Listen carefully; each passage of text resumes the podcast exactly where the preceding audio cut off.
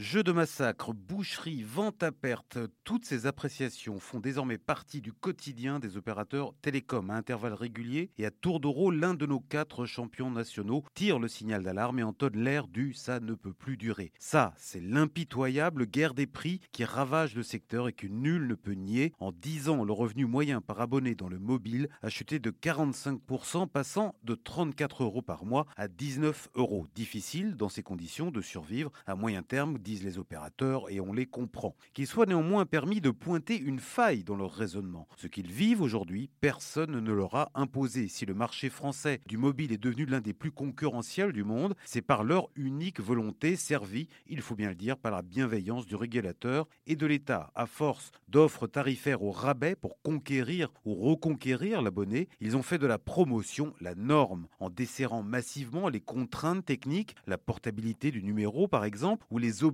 d'engagement imposées aux clients. Ils ont propulsé l'élasticité au prix à un niveau jamais atteint aujourd'hui. Des centaines de milliers d'abonnés changent le plus facilement du monde d'opérateurs au gré des rabais. En allant plus loin, on devrait même se féliciter du cercle vertueux qui s'est enclenché sur ce marché. Les clients retrouvent du pouvoir d'achat pour un service de qualité, euh, les opérateurs continuent à gagner de l'argent, même si leur cours de bourse souffre, et le sacro-saint investissement dans les infrastructures se maintient puisqu'il a de 37% ces trois dernières années. Donc, si on arrête la pendule aujourd'hui, la situation n'est pas aussi catastrophique qu'il y paraît. Sauf que le temps avance et que plusieurs défis lourds attendent les industriels. Si la France veut rester dans la course des télécoms, il faut les mettre en situation de pouvoir financer les futurs réseaux, qu'il s'agisse de la fibre ou de la 5G. Il n'est pas sûr que leur niveau actuel de rentabilité le leur permette. Autre défi, faire face au déplacement de la valeur des réseaux vers les contenus. Si les clients n'acceptent plus de payer cher l'abonnement à un tuyau de diffusion, ils mettent volontiers la main à la poche pour s'offrir un accès aux championnats de football ou aux plateformes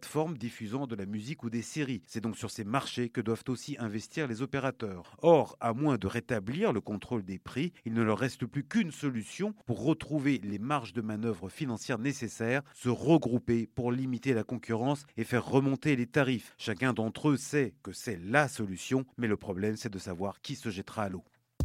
Retrouvez tous les podcasts des échos sur votre application de podcast préférée ou sur leséchos.fr.